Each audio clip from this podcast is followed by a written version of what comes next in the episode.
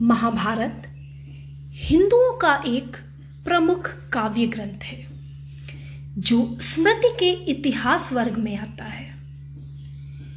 इसी में हिंदू धर्म का पवित्रतम ग्रंथ भगवत गीता सन्निहित है। पूरे महाभारत में लगभग एक लाख दस हज़ार श्लोक हैं, जो यूनानी काव्यों, इलियड और ओडिसी से परिमाण में दस गुना अधिक है।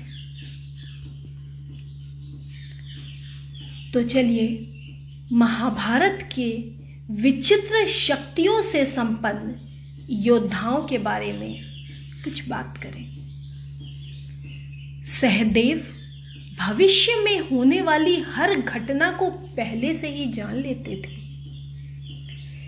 बर्बरीक दुनिया का सर्वश्रेष्ठ धनुर्धर थे। बर्बरीक के लिए तीन बाण ही काफ़ी थे, जिसके बल पर वे कौरवों और पांडवों की पूरी सेना को समाप्त कर सकते थे।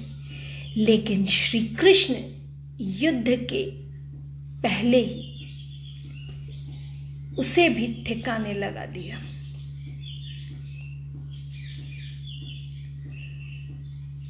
संजय आज के दृष्टिकोण से वे टेलीपैथिक विद्या में पारंगत थे।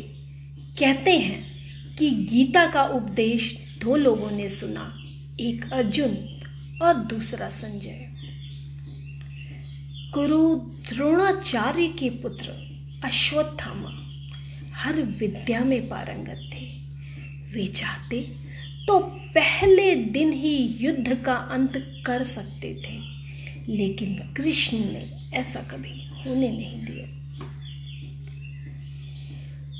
कर्ण से यदि कवच कुंडल नहीं हथियाए जाते, यदि कर्ण इंद्र द्वारा दिए गए अपने अमोघ अस्त्र का प्रयोग घटोचकच पर न करते हुए अर्जुन पर करते तो आज भारत का इतिहास और धर्म कुछ और होता।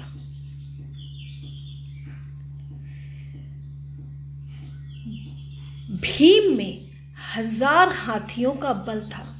युद्ध में भीम से ज़्यादा शक्तिशाली उनका पुत्र घटोत्कच ही था और घटोत्कच का पुत्र बर्बरी था।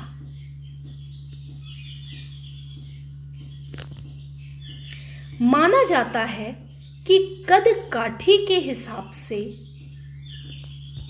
भीम पुत्र घटोत्कच इतना शक्तिशाली था कि वह लात मारकर रथ को कई फुट पीछे फेंक देता था और सैनिकों को वह अपने पैरों तले कुचल देता था।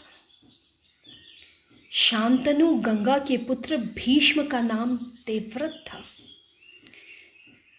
उनको इच्छा मृत्यु का वरदान प्राप्त था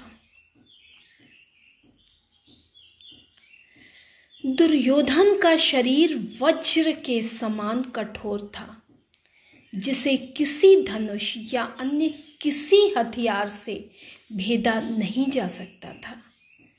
लेकिन उसकी जांग श्री कृष्ण के छल के कारण प्राकृतिक ही रह गई थी। जरासंध का शरीर दो फाड़ करके दो तरफ़ फेंक देने पर पुनः जुड़ जाता था। तब श्री कृष्ण ने भीम को इशारे से समझाया कि दो फाड़ करने के बाद दोनों फाड़ को एक दूसरे की विपरीत दिशा में फेंक दिया जाए तो जरासंध पुनः नहीं जीवित हो पाएगा। धन्यवाद। राधे राधे राधे